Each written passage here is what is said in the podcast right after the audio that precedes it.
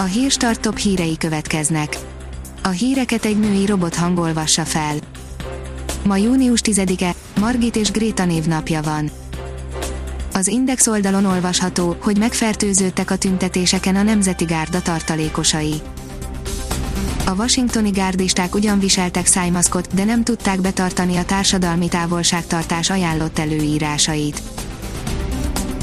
A 24.hu oldalon olvasható, hogy indul a vita a jövő évi költségvetésről.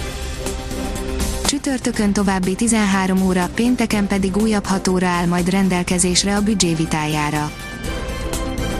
A növekedés szerint 15 milliárd euró értékű német autó pihen a szalonokban és a gyárakban, fordulat előtt a német gazdaság. Radikális változás zajlik le a német gazdaságpolitikában, immár nem tabu téma a közös európai fiskális politika, az eurozóna legnagyobb gazdaságában átalakulásra szorul az eddigi húzóágazat autógyártás, valamint vége az ingatlanpiaci szép napoknak is. A gazdaságportál szerint mit hagyott maga mögött a koronavírus az ingatlanpiacon március közepén lelassult, majd szinte leállt az élet a világ sok országához hasonlóan Magyarországon is, május közepe óta lassan oldódnak a korlátozások, kezd lassan, kemény szabályokat tartva újraindulni az élet, a cégek igyekeznek újra szervezni a napi működésüket és a járványügyi intézkedéseket szem előtt tartva tervezni a következő időszakra.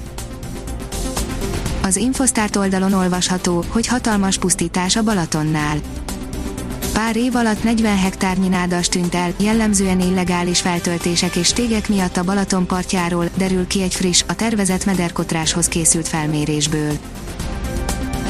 Fontosabb volt a sport a munkahely megtartásnál is az Orbán kormánynak válsághelyzetben, írja az M4.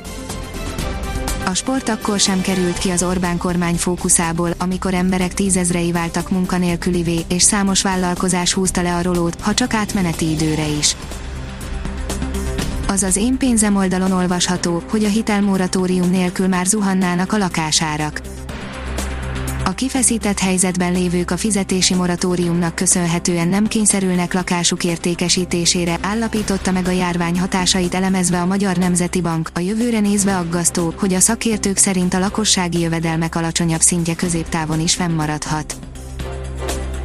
A Hír TV oldalon olvasható, hogy kiirtottak egy falut Nigériában a Boko Haram terrorista szervezet tagjai meggyilkoltak legalább 69 embert a Nigéria északi részén fekvő Borno államban kedden, közölték különböző források.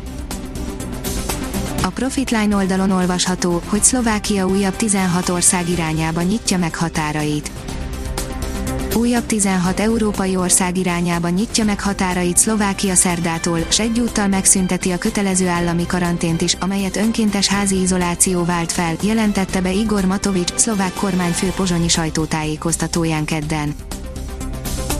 Az NSO írja, MB2, bő 7 hónap után állt edzésbe a haladás támadója súlyos sérülése után több mint 7 hónap elteltével edzésbe állt német Mário, a labdarúgó MB2-ben szereplő haladás támadója, számolt be róla a klub honlapja.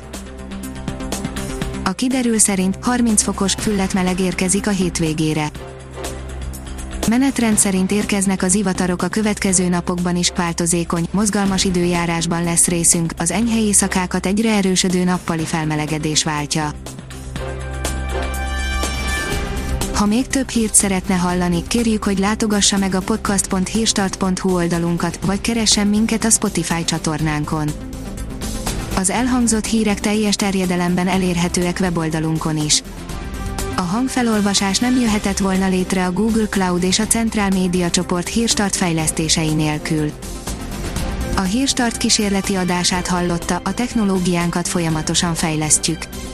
Ha tetszett a hírblokkunk, kérjük, hogy ossza meg ismerőseivel, vagy értékelje közösségi csatornáinkon.